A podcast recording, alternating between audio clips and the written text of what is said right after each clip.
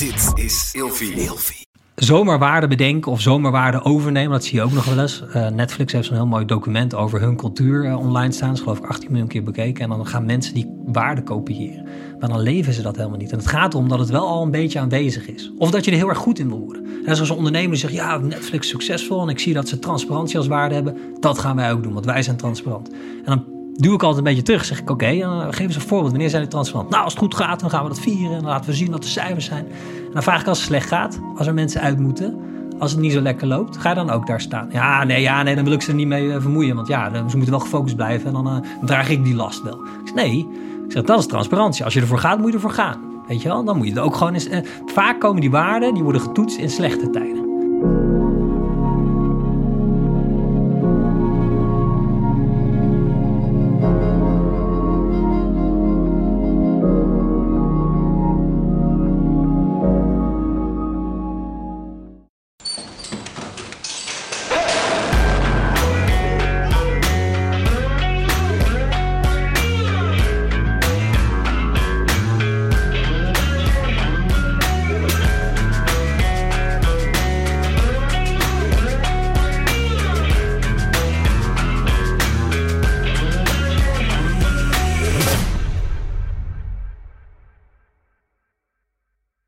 Zo, daar zijn we weer. Ziet er goed uit. Welkom in Scherpschoot, Rammers. Godverdomme, gaan we weer een mooi uh, uurtje babbelen. We hebben heel veel energie. Ja. Want uh, de gast tegenover ons, die, heeft ook, uh, die komt binnen met een bak energie. Dus altijd gek, lekker bakje gedaan en bijgekletst.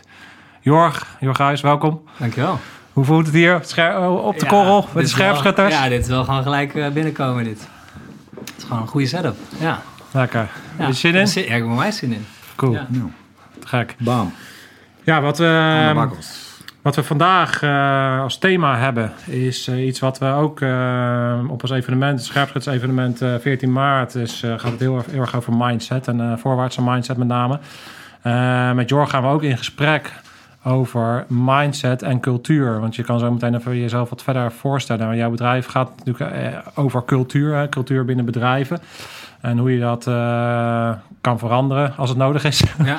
meestal is dat... Uh, meestal, is, uh, meestal kan het wel iets beter. Precies. dus daar gaan we met jou induiken. Want jij zit nu helemaal in die, in die mindset ook, hè? In deze ja. periode. Hoe komt dat? In die mindset van cultuur? Ja. Ja. Ja, ik, ik ben. Ik, nou goed, misschien moet ik me dan gelijk voorstellen. Ja, wie ben jij eigenlijk? Wie, ben, wie zit hier eigenlijk tegenover je? Nou, ik, ik, ik, ik, ik heb eigenlijk al jarenlang in de wereld van uh, internetbedrijven en tech-startups gezeten. Nog voordat het cool was, dat echt alleen maar nerds rondliepen. En uh, weet je, dat woord start-up, uh, nou goed, dat werd niet zo vaak genoemd. En in die hoedanigheid kwam ik, ik werkte bij een Nederlands techbedrijf, dat heet The Next Web. En ik kwam vaak in Silicon Valley. En elke keer als ik daar over de vloer kwam bij Google en Facebook en al die techbedrijven. En, ik weet niet of je ooit bij zo'n techbedrijf bent geweest, maar als je bij Facebook naar binnen loopt, en het was toen net een nieuw kantoor, had Frank Gehry ontworpen, een beroemde architect. En dat was het grootste overdekte kantoor ter wereld.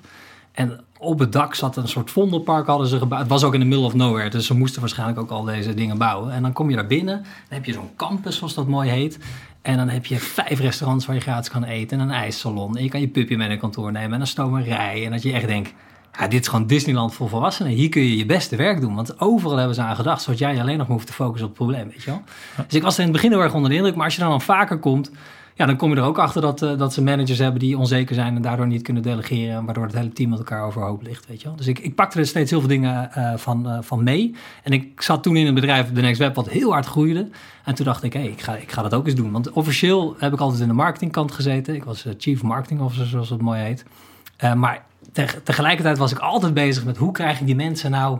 Ja, hoe, hoe zorgen we ervoor dat dit een fijne werkplek is... Ja. waar mensen gewoon hun, hun beste werk kunnen doen.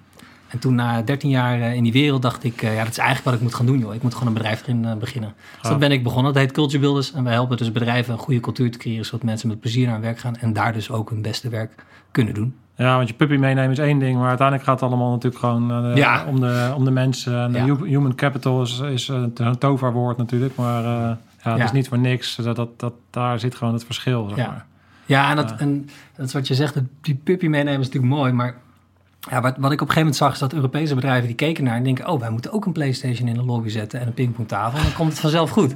Maar dat is het natuurlijk niet. Die snappen dan helemaal niet nee, meer waar het snappen om helemaal niet waar het om gaat. gaat. Het, ligt natuurlijk veel dieper. Ja, Weet je, ja. en ik, ik heb het gezien, dan hadden ze een pingpongtafel. Nou, de eerste week werd er dan om drie uur gepingpongd. En op een gegeven moment komt de echte cultuur om de hoek kijken. En dan zeggen ze, ja, jullie mogen alleen pingpongen na zes uur. Oftewel, ik vertrouw eigenlijk jullie niet. En dat jullie volwassenen zijn, en maar niet jullie eigen tijd kunnen indelen. Weet je, dan komt de echte cultuur om de hoek kijken. Ja. En denk, ja, daar gaat het dus niet om. Het, Ja. Noemen ze in Amerika perks, weet je. Dat zijn gewoon ja, de benefits om daar te werken. Maar eh, cultuur is iets anders. Ja. Ja. Ja. Nou, en en hoe, hoe, eh, hoe kom je daar terecht? Want eh, ik ben wel benieuwd ehm, eh, ja, hoe, hoe, hoe jij bent opgegroeid en, en waar je een beetje vandaan komt. Kan je daar wat meer over vertellen? Ja, dus eigenlijk, eigenlijk was ik altijd al bezig met, met, met cultuur en teams. Alleen wist ik dat zelf niet zo goed. Maar een van mijn eerste zomerbaantjes was in een ben opgegroeid in een boerendorp. En goed, ik hield, ik, hield, ik hield niet van voetbal. Dus dan eh, kun je in een boerendorp al wat minder eh, zeg maar uit de voeten. Maar ehm, Dan ga je naar gurkenfabriek. Ja, ja, dan ga je maar met je vrije tijd in een augurkenfabriek werken. Want op het voetbal sta je niet. Nou, ik heb het daar twee dagen volgehouden. Eh was even mijn eerste baantjes. Niet, niet zozeer vanwege slechte cultuur, maar meer omdat ik... ja goed, ik stond aan een lopende band. En s ochtends ontbeet ik nooit. Dus ik werd daar om zeven uur s ochtends neergezet. En dan zeiden ze, joh, je baan is eigenlijk best wel simpel. Je staat hier aan een lopende band. Dan komt hier straks een trekker binnen. Die gooit allemaal eh augurken op een hoop. Die komen bij jou de lopende band op. Het enige wat je hoeft te doen is de rotte augurken van de lopende band af te halen. En de goede gaan door. Ik denk, nou, dat kan ik. Dus dat was ik de hele tijd aan het doen. Maar ja, het was een hele lange lopende band door de hele fabriek heen. Dus als er ergens in het proces iets, iets niet goed ging, dan ging die hele lopende band stil. En dan stond je daar letterlijk je duimen zo'n beetje te draaien, want er was gewoon niks te doen. En een beetje te spacen, want je had niet ontbeten. En dan die geur van augurk en zilveruitjes om zeven uur ochtends. Maar ja, dat gebeurde elke vijf minuten dat die lopende band stil stond. Dus ik, ik dacht op een gegeven moment, van, ja, ja goed, ik ga mezelf maar vermaken. Dus ik ben eh, eh, gezichtjes gaan kerven in de goede augurken die wel doorgingen. Nou, ergens verderop kwamen we natuurlijk in potten terecht. En toen op een gegeven moment zag iemand van, hé, hey, deze kunnen we niet verkopen, want er zitten eh, gezichtjes in. Dus toen ging weer die lopende band stil. En dan dacht ik, nou, dit is al de dertigste keer vandaag, weet je. Want dan kwamen ze uiteindelijk wel mij zoeken. Toen zeiden ze, misschien moet je ergens anders gaan werken. En eh, nou, die zomers daarna heb ik gewerkt bij eh, ja, heel veel van die eh, kassen, weet je, rozenkassen, varens en dat soort dingen. Zaagselfabriek, autogarage. Ik heb best wel veel gedaan wel goed leren werken. Maar het viel mij toen al op, en toen wist ik helemaal niks van het woord cultuur of zo, maar dat je komt op werkplekken en dan zijn mensen oprecht trots in wat ze doen. Ik vind het ook leuk om het aan je uit te leggen, weet je, dat is een goede sfeer. En je komt op werkplekken waar ze tijdens de rookpauze alleen maar aan het zeiken zijn wat de baas nou weer heeft besloten en dat het nooit gaat werken. Ja. Het enige wat ik toen dacht is, ik hoop later wel op een werkplek te komen waar het beste in mij naar boven wordt gehaald. Waar, waar, waar mensen niet alleen maar lopen te zeiken, maar ook gewoon de mogelijkheid hebben, of in ieder geval dat ook gewoon gaan doen, om het, om het, om het gewoon zelf te gaan verbeteren. Ja. En toen vele jaren later zat ik dus in die techhoek. En, en, en toen kwam ik bij die... Ja goed, ik vind veel van die techbedrijven zijn toch wel voorbeeldbedrijven. Die hebben veel geld en investeren veel in, in die cultuur. Eh, dat ik dacht van, ja, dit is kicken. Dit, dit, eh, nou, ja, dus ik heb er 13 jaar, 15 jaar over gedaan om daar te komen. Maar eh, is het cultuur niet het resultaat van de mensen die er werken? Ja, al die mensen maken de cultuur samen. Ja, Ja. ja. en eh, elk bedrijf heeft een cultuur. En het enige verschil is dat sommige bedrijven zeggen... we gaan er actief wat mee doen... en we gaan het proberen ervoor te zorgen... dat het onze eh, strategie ondersteunt. Ja. En andere bedrijven zeggen, ja, ja het komt wel goed. En, eh, prima. Kijk, heel veel mensen... eh, het is nu een beetje een hype aan het worden, wat voor mij goed is. Hè? Iedereen wil iets met cultuur. Maar het, het, het dient wel een doel. Hè? Het moet wel gewoon je strategie ondersteunen. En heel veel bedrijven en heel veel directieleden... zijn altijd bezig met strategie en visie en dat soort dingen. Ja. Maar het wordt uitgevoerd in de dagelijkse, in de dagelijkse waan van de dag, weet je wel. In de dagelijkse gang van zaken. En dat is in je cultuur. Daarin wordt het uitgevoerd. En dat zijn de ongeschreven regels en de normen en waarden van de groep. En hoe, en hoe we hier werken met z'n allen. Heb jij iets met eh, defensie? Want wij hebben natuurlijk ook een, eh, natuurlijk, als je het hebt over cultuur, is natuurlijk defensie wordt. Ik zie ook wel dat er een bepaalde stijgende lijn zit als je het hebt over cultuur en link naar onze wereld. En misschien dat het ook al. Dat is echt helemaal... onze, onze branded content. Sluikreclame, Dit is- dit zeg is maar. Geen branded content. Maar ik wil wel heel Mede snel... mogelijk Die, gemaakt. ik wil die Range Rover wel heel snel hebben natuurlijk. Even mijn neus, wel. even mijn neus snuiten. eh. Ja, wacht, daar Ga door, ga door, ga door. Ja, Heb eh, ik iets met defensie? Ja, ik, ik, eh, ja, ja, goed, als klein jochie eh, kijk ik daar altijd heel erg tegenop. En ik, ik heb, eh, nou, mijn broer die heeft bij de mariniers gezeten, heeft ook in Joegoslavië gezeten van 93 tot 96. Ik heb een neef die eh, nou, wat in allerlei bijzondere eenheden heeft gezeten waar ik de afkorting niet meer van weet. Maar die is nu adjudant ter mariniers, als ik het goed zeg. Ehm, ja, ik heb dat, ik, dus ik heb het wel een beetje meegekregen en dat, dat, dat interesseerde me altijd wel heel erg. Maar niet genoeg om, om daar echt iets mee te doen. Nee. Ehm, ehm, Maar wel genoeg om elke keer van, ja, weet je, ja, het, ja goed, het interesseert me altijd wel heel erg veel. Van, van, en dan vooral om dat stuk mindset van, uh, nou goed, er, zijn ook heel veel boeken geschreven over, als je dan kijkt binnen, binnen bepaalde eenheden, hoe werken ze nou samen en wat is nou echt essentieel? Moet iedereen gewoon echt heel goed zijn in iets? Uh, of gaat het ergens anders om? Weet je? Gaat het om vertrouwen of hoe, hoe, die mensen met elkaar communiceren? Waar gaat het nou om waardoor ze zo goed zijn? Ja. En dat vind ik heel interessant. Ja. Ja, want, want heb jij een idee uh, waarom jouw broer dan bijvoorbeeld wel de afslag heeft genomen richting het korps en jij eh, die weg niet hebt gekozen? Mm, um, nee, ik heb het grappig, een goede vraag. Nee, ik denk dat het samenloop van omstandigheden is. Hij woonde in datzelfde boerendorp waar hij ook niet echt uit de voeten kon. En, uh, en, voor, en hij heeft op, op zijn zeventiende volgens mij al gezegd. Volgens mij is hij al redelijk aan de ene kant. Ik weet niet, mag je op je zeventiende al bij de mariniers? Of moet je nog goedkeuring hebben van je ouders? Ja, volgens mij kan het wel. Ja, zeker in die tijd. Ja, nou goed. Hij is er redelijk rap heen gegaan. En uh, volgens mij dacht hij ook van ja, waar ik nu zit, dat, uh, daar ga ik niet uitgedaagd worden. Laat ik maar eens een andere kant op gaan. Oh. maar, maar ik merk wel gewoon, we hebben wel ja goed, ik ben burger, dus ik weet gewoon niet genoeg van de mariniers en, gewoon hoe, hoe het daar is als je daarin zit en wat je allemaal meemaakt. Maar ja, wij, wij zijn natuurlijk van hetzelfde bloed, dus we hebben dezelfde mindset op heel veel dingen, weet je wel. En dat, dat is toch ook een beetje dat beuken en dat rammen met je kadaver, ja. ja. Ja, dat vind ik mooi, weet je wel. Ja.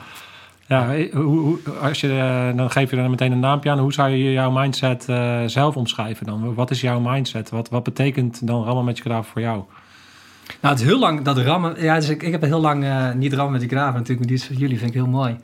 Uh, ik had altijd uh, stop, won't stop. En dat is altijd gewoon doorgaan totdat je er bent, weet je wel. Um, en bij Google, toen ik hier binnenkwam, zij noemden dat dan work to completion. Je werkt gewoon totdat je er bent, weet je wel. ja, goed, iedereen heeft een andere term voor.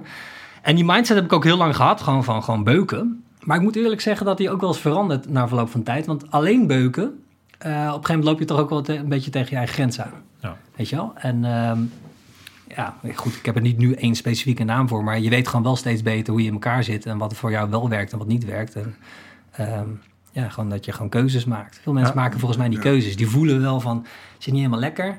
Ja. Maar die, ja, die maken dan toch uiteindelijk niet die keuze. Ja, dat we dan maar zitten. Burnout uh, waiting to happen. Ja, ja, dat is ja. Ik denk, ja. Ja, goed, we hadden het er net even over. Ik denk aan de basis 80 uur in de week werken is niet heel gezond als je dat heel lang doet. Maar ik denk niet dat daardoor mensen burn-out krijgen. Ik heb er zelf drie keer tegenaan gezeten. Um, het is iets, als ik het moet uitleggen, hoe ik het dan ervaar, is het is je doet iets wat je niet wil. En als je dat voor lange tijd doet, en, en of zelf niet de vrijheid hebt om daar een beslissing over te maken, dan gaat het knagen, weet je wel. Ja. En dat is. Uh... Nee, ik denk dat het heel erg um, uh, gericht is op van oké, wat, wat, wat, moet de end state zijn? Wat is mijn doel? Ja. En het pad naar, naar, naar je doel toe ken je niet. Nee. En daar kun je heel lang over na blijven denken. Daar kun je heel, jezelf heel goed op voorbereiden. Ja. Maar zelfs dan weet je niet of dat het pad is uh, wat uiteindelijk leidt tot je doel. Nee. Het is gewoon een kwestie van gaan doen ja. en gaandeweg daarin leren en steeds beter worden. Ja. Uh, net zolang tot je je doel bereikt hebt. Ja. En ik denk dat dat uh, iets is wat, wat uiteindelijk ook leidt tot, tot burn-outs. Mensen die, die stellen zichzelf het verkeerde doel. Ja, ja die, die, en vertel eens meer over. Wat, wat zie je dan? Of uh, stellen zichzelf verkeerde doel omdat ze gewoon niet van binnen voelen dat dat het doel moet zijn? Of dat ze iemand anders kopiëren? Of? Mm, dat, dat kan. Uh, het kan zijn dat je uh, voor jezelf een bepaald idee hebt waar je heen wil. En, en, maar, maar daar heb je gewoon te weinig over nagedacht. En daar kom je gaandeweg achter. En als je dan op dat pad zit, dan denk je van nou, ik, laat die maar, ik blijf hier maar. Want alles daaromheen is ingericht omdat ik op dit pad zit. Ja. En dan uh, daarin uh, uh, uiteindelijk tegen de lamp aanlopen. Volgens mij is dat een burn-out. Ja. ja, of een perfectie. Ik kan me ook voorstellen als je gewoon... Je wil een route op een bepaalde manier afleggen. En als het niet zo gaat, dan helemaal dwangmatig. Terwijl wat jij zegt ook van ja, het gaat om het einddoel. En die route er naartoe, ja, weet jij veel. 9 van 10 keer loopt dit toch altijd anders. Ja. Ja, ik denk uiteindelijk dat het ook voor de een anders, net even anders ligt dan de ander. Ik ja, we spelen altijd allemaal andere dingen Ik denk dat het natuurlijk. altijd te maken heeft met... Uh, want aan de ene kant heeft het natuurlijk met, kan het te maken met een verkeerd doel stellen. En dat is zeker natuurlijk dat je dan op een gegeven moment op het pad komt... en dan doe je, wat jij ook zegt, dan, dan is hetgene wat, wat je eigenlijk wilt... staat niet in lijn met wat je doet. Um, maar waar het vaak misgaat, is dat mensen dus niet op in het moment kunnen ervaren dat het zo is. En van die hele simpele dingen die Steve Jobs uh, aangeeft... van als jij drie dagen in de spiegel hebt gekeken... en, je, hebt, en je, je komt met moeite je bed uit... Ja. Dan aan de ene kant moet je dan eh, heel erg goed gaan kijken... wat gebeurt er dan? En dan moet je niet verwarren met... Hey, het is zwaar En dat, dat is wat ik, waar, ik heel, wat ik heel belangrijk vind. Er is een verschil tussen in de spiegel aankijken van... kut, ik doe iets echt wat ik niet wil en dit moet anders... En hey, kut, ik zit op, een, op iets wat ik heel graag wil en dit kost heel veel moeite en het is heel super zwaar. Ja. Toen ik heel shooter ging opzetten, ging ik ochtends die kleine naar de opvang brengen. Overdag uh, een van de baan werken, uh, mijn kind uh, in bed stoppen en s'nachts stond ik hier de toko uit, uit, uit de grond trekken. Werkte ik 100 uur per week. Was dat leuk? Als ik, als ik mezelf toen in de spiegel aankeek, dacht ik, wat staat hier van een fucking like voor, voor de spiegel? En ben ik aan het doen, ben ik mijn mooiste leven aan het leven? Nee, natuurlijk niet. Maar ik heb geen burn-out gekregen, ondanks dat ik 100 uur werkte, omdat ik precies wist uh, dat ik op het juiste pad zat en dat ik wist dat ik dit wilde doen. Ja. Dus er moet heel erg goed onderscheid gemaakt worden tussen iets wat zwaar is en kut is, en iets wat echt niet goed voor je is en wat niet klopt met wie jij bent. En, en dat verschil, daar is heel veel zelfkennis voor nodig. Ja. En ik denk uiteindelijk dat dat het iets is waar, waar je gewoon heel erg uh, veel mee bezig moet zijn. Vanaf het liefst jonge leeftijd. Zodat je daar heel erg goed in wordt. Om, je, om jezelf en je ego te onderscheiden van de echte situatie. Ja. Om te voorkomen dat je, een, uh, dat je in zo'n situatie komt als een ja. burn-out. Ja, je, ja, je omschrijft. Ik, je, ja, ik zou het niet beter kunnen omschrijven. Je doet, ja, heel goed. Goed gedaan. Goed gedaan. Nou, dankjewel. Maar, maar, jij hebt nee, maar, ja, maar, jij hebt er drie keer tegenaan gezeten, zeg je. Ja. Hoe komt dat? Uh, nou, uh, komt het op die zelfkennis aan, dan ben je jong en dan, uh, ja, ik wilde gewoon succesvol zijn. Nou, wat is succesvol zijn? Nou, ik had al in mijn hoofd gehaald, dat was dan een carrière bouwen en goed in iets zijn. En ja, ik wist nooit wat ik wilde worden. En ik ging altijd, ja goed, ik, ik, was vroeger gewoon een druk kind, dus met moeite naar de MAVO. En ik moest gewoon altijd hard werken. En dus op een gegeven moment komt het ook gewoon in je kop, de enige manier voor succes is hard werken. Nou, dat is dan ook weer zo'n overtuiging die niet per se waar is probleem is alleen, hoe harder je werkt, hoe meer succes je hebt. Dus hij wordt steeds hardnekkiger, weet je. Je denkt, dit is de variant, dit is de enige manier van. Um, nu ben ik even je vraag uh, hoe, hoe, hoe, ben jij dan uh, uh, toch drie keer tot op het punt Oh ja, hoe ben ik er drie keer tegenaan gelopen?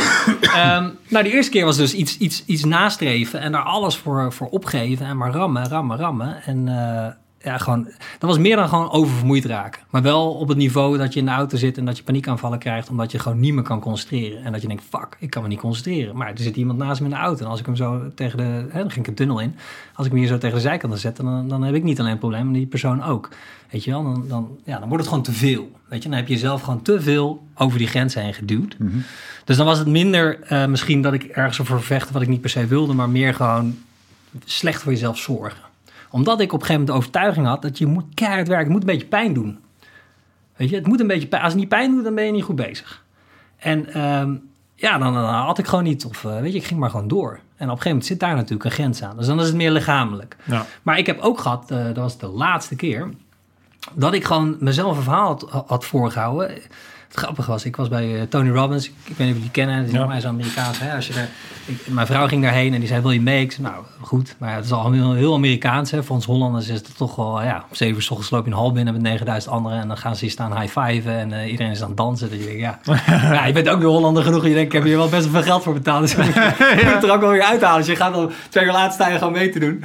Um, ja, en, en, en daar kwam ik er wel achter. Dat je hebt, iedereen heeft een bepaald set vanuit je opvoeding en, en dergelijke. Een bepaalde set van normen waarden. Maar ook een bepaalde set van overtuiging. Hoe je de wereld ziet en hoe het werkt. Ja. En um, ik had me voor mezelf een verhaal gebreid, kwam ik daarachter dat ik, de, ik ben de beste tweede man in, in, in, een organisatie. Ik ben de meest loyale soldaat. Ik, ik doe gewoon alles wat er nodig is om te slagen. En ik zat in die startups en daar kun je dus ook alles doen wat er nodig is. Want als je begint, zit je gewoon met z'n vijf in een garage en dan moet er gewoon van alles gebeuren. En je trekt gewoon wat naar je toe en je gaat het doen. Het is niet per se dat je er goed in bent, maar ja, je fixt het gewoon. En zo heb ik altijd gewerkt. Um, maar ja, dan zit je dus ook heel vaak buiten van wat jij eigenlijk echt goed kan en wat je leuk vindt om te doen. Doe je ook gewoon heel veel andere dingen die, die moeten gewoon gebeuren. Ja. En er is altijd een bepaald percentage van dingen die moeten gewoon gebeuren. Die zijn niet leuk, maar die horen er gewoon bij. Maar ik zat heel vaak zat ik daar overheen. Dan zat ik een Excel-sheet tot uh, vrijdagnacht, twee uur s'nachts, zat ik met formules te klooien. Nou, als je me echt gek wil maken, ja. moet je met Excel-sheet, dan had ik 80.000 regels en dan moest ik een valutaverschil vinden. Nou, ja, daar ga je dan op kapot. En op een gegeven moment was ik bij die Tony Robbins en dacht ik... hé, hey, maar dat verhaal wat ik in mijn hoofd heb gebreid... dat komt voort uit dat ik eigenlijk bang ben om nummer één te zijn. En ik had mezelf bestempeld als de beste nummer twee. En welk bedrijf waar ik kwam te werken... zat ik binnen no time naast de CEO. In die, in die zin, zeg maar. En op een gegeven moment kreeg ik ook aandelen in bedrijven. Maar ik had het verhaal gebreid omdat ik eigenlijk bang was om nummer één te zijn. Niet dat ik CEO wilde worden van het bedrijf... maar meer gewoon dat je zelf ergens voor durft te gaan. Ik ging altijd aan iemand anders droom werken. En dat deed ik op zo'n manier alsof het mijn eigen toko was. Ja, en op een gegeven moment ga je dan gewoon jezelf voorbij. En nou goed, toen was ik op de vierde vrijdagavond met Excelsior bezig. En dacht ik, ja, wat, wat ben ik eigenlijk aan het doen? Ik moet gewoon voor mezelf kiezen. En toen ben ik maar gewoon gaan bedenken. Het was eigenlijk net na Tony Robbins van... ja, waar ben ik dan goed in? Wat vind ik dan leuk om te doen? Nou, dat marketingverhaal, dat kan ik wel. Maar wat ik eigenlijk heel leuk vind... is gewoon mensen bij elkaar brengen... en zorgen dat ze goed werk doen. Nou, misschien moet ik een bedrijf beginnen met cultuur, met, met cultuur. Uh, is dat er al? Ja, er zijn wel bedrijven die doen... maar niet als primair ding. Nou, ik wil gewoon de beste cultuurbouwer van Nederland worden. Laten we maar beginnen. En dan uh, ja, koop je drie boeken en dan, uh, en dan uh, ga je bij ergens naar binnen en zeg je, nou, dat kan ik wel. Grote bek had je al. Dus, ja, ik had het al twee keer gedaan bij een techbedrijf daarnaast. Maar ja, ik deed maar wat. En eigenlijk is dat altijd wel hoe, ik wel begin. Ik doe gewoon en dan denk ik, nou, dit werkt. En dan, ja, naarmate van de tijd word je, word je steeds beter. Gaaf. Ja. En, en toen was je burn-out meteen weg? Ja, het grappige was dat was een enorme last van de schouders. Nou, ik zat niet in een, ik zat er tegenaan. Ik denk dat ik hem nooit echt heb gehad. Je hebt hem echt natuurlijk overspannen. Je hebt echt ja, ik heb gewoon echt overspannen en dat, ik, en, dat je gewoon drie signalen hebt genegeerd. Weet je wel? Van, uh, en, en, en ik ken mensen die hebben hem echt gehad. Ja. ja, daar ben ik nog niet geweest hoor. En daar wil je ook echt niet zijn. Um, maar ik heb wel met die paniekaanvallen en die dingen. En dat je gewoon naar buiten loopt en dat zweet op je rug staat. En dat je naar binnen loopt dat je weer oké bent. Dat je denkt, dit is niet oké, weet je wel. Als je die signalen lang negeert, dan wordt het alleen maar erg natuurlijk. Maar dat was de laatste keer dat ik gewoon iets deed wat ik helemaal niet wilde doen. En toen dacht ik, ja, maar hallo, uh, ik geloof nergens in. Dus ik geloof dat ik maar één leven heb. Wat ben ik eigenlijk aan het doen? gewoon keuzes, ja, verkeerde doelstelling. Gewoon doen wat je wil. Ja, want wat ik heel interessant vind aan jou, ik zag laatst een, uh, een um, ding op LinkedIn van jou. En als je het dan hebt over rammen met je kadaver, dat, dat hoor ik ook. Weet je, mensen denken altijd dat dat dan betekent dat je 100 uur per week moet werken. Maar dat, dat vind ik helemaal niet. Hè. Ik werk ook liever niet 100 per, uh, uur per week. En ik vind juist mensen heel interessant die in staat zijn om hetgene wat één in 100 uur doet, uh, qua resultaten bereiken, misschien wel in 10 uur kan doen in de week door allerlei dingen te automatiseren. Dus ja, precies. er zit ook een stukje slim werken aan. Wat ik heel maar je zegt, wacht even, je zegt het niet op manier alsof je al twee mailtjes hebt gehad die zeggen: Ja, dat kan helemaal niet. Die 100 uur is helemaal niet gezond tot 100 uur in de week. Nou, met je rammen met je kadaver. Heb je hem nog niet gehad? Of nou, je krijgt soort reacties natuurlijk uh, wel eens in mijn, in mijn sociale kringen, zeg maar. Ja. Um, maar jij, jij postte gewoon van, uh, weet je, ik, uh, mijn doelstelling dit jaar is om, uh, ik weet niet meer precies wat het was, maar twee keer zoveel verdienen en, ja. en twee keer zo weinig werken. Ja, minder werken, minder werken. Verdienen. Ja. ja. Dus, en en dat, dat, dat draait natuurlijk een beetje aan de ene kant in, maar aan de andere kant is dat precies wat ik bedoel, want het gaat er juist om dat, dat is ook een rammer met je kadaver, omdat je dan in staat bent om te kijken wat is echt belangrijk voor mij en hoe ga ik dat zo goed mogelijk optimaliseren en mijn energie zo inzetten dat ik uh, uh, ja, daar Een, een, leven omheen bouw. Zeg maar. Eh, terwijl natuurlijk aan de ene kant kan je ook zeggen dat het indruist tegen Ramage gedaan maar dat, dat, dat, dat vind ik dus niet. Hoe nee, dat is wel grappig, want tien jaar geleden vond ik dat dus wel. Dus als je minder gaat werken, dan ja goed, ik, ik kwam nooit op niveau. Ja goed, ik heb wel gedacht van ja, hallo, we gaan hier toch met z'n allen voor. Ik ga er niet part aan werken. Vier dagen in de week. gewoon rammen, weet je wel. Gewoon vrijdag, zaterdag ook. Um, maar dat hoeft niet, te, hè, en dat is dat gewoon dat altijd maar doorgaan en rammen. Dat is niet de enige manier om succes te behalen. En succes, vroeger was dat voor mij, ik, hield, ik hou nog steeds van mooie dingen. Ik ben gewoon iemand die heel erg op uh, esthetisch uh, niveau altijd kijkt naar. dus ik vind ja, het integreert me altijd mooie spullen en dergelijke. En vroeger was ik heel materialistisch daarin. Dan wilde ik gewoon, ik wilde gewoon een mooi horloge. Weet je, ik ben altijd horloge gek geweest. Dan wilde ik een Rolex. Nou, die had ik toen vorig jaar gekocht, maar toen heb ik hem weer verkocht. dat was gewoon niet het goede moment dat te doen. Heb ik weer een mooie vlog over gemaakt.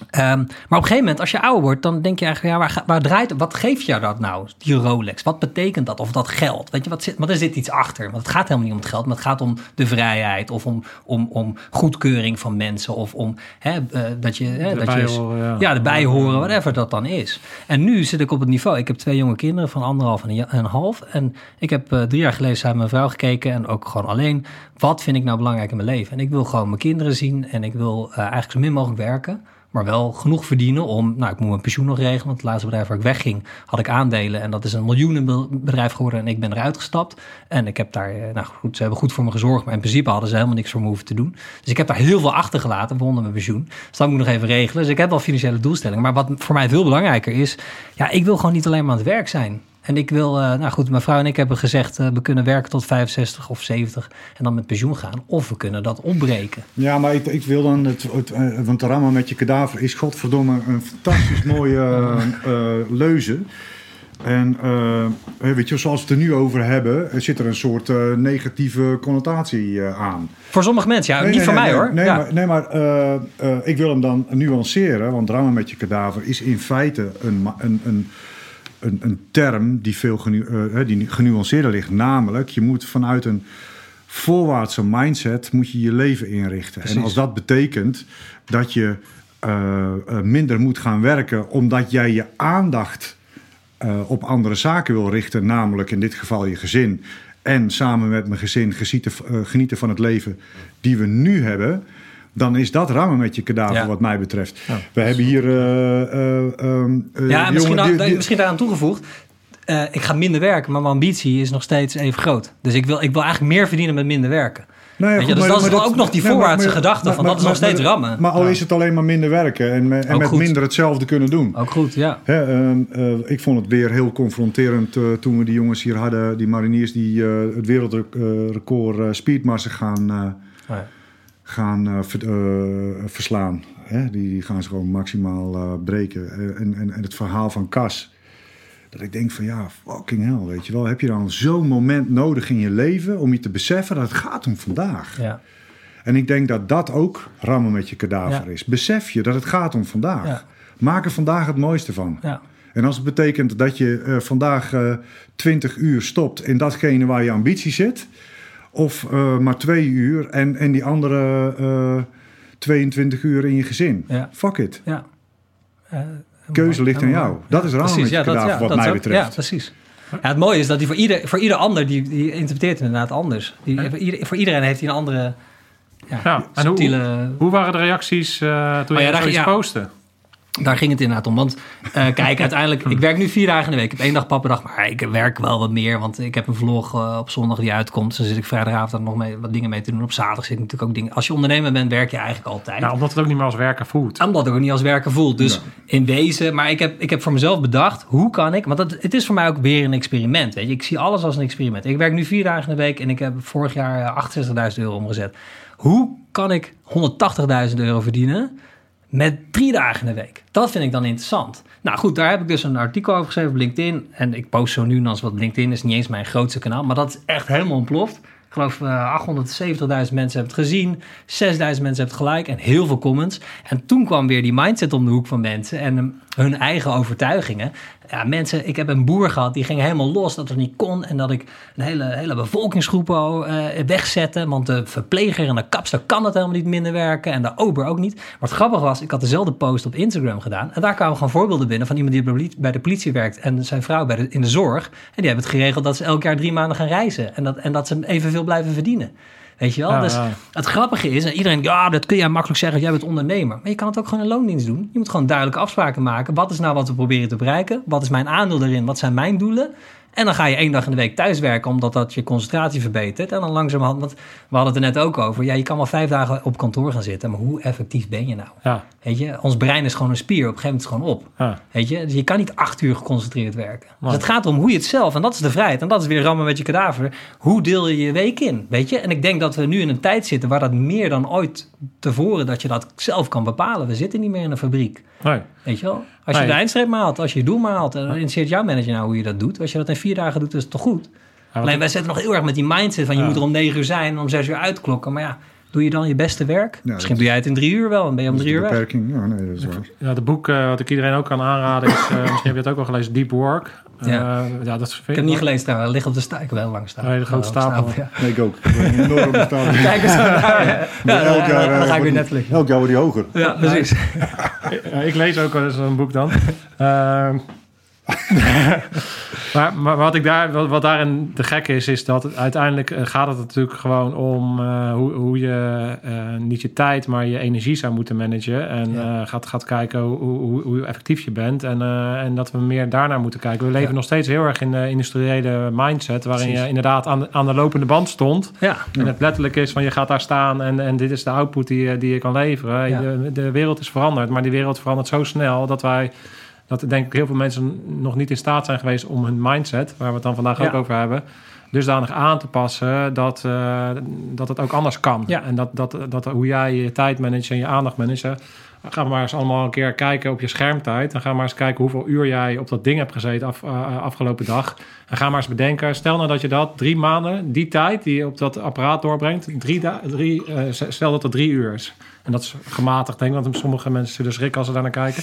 Stel dat je die tijd gaat benutten om iets te doen, uh, om je leven te veranderen. Stel, jij bent een zure boer en je zegt tegen jou van, ja, jij, jij allemaal makkelijk praten, je bent ondernemer. Nou, blijkbaar zit daar dus een bepaalde pijn en wilt hij misschien wat anders. Ja. Nou, als, als je dan uh, die tijd gaat benutten en, en twee uur uh, elke avond gaat investeren in hetgene wat je echt zou willen, nou, dan kan binnen drie maanden kan je leven volledig ja. anders zijn. Ja.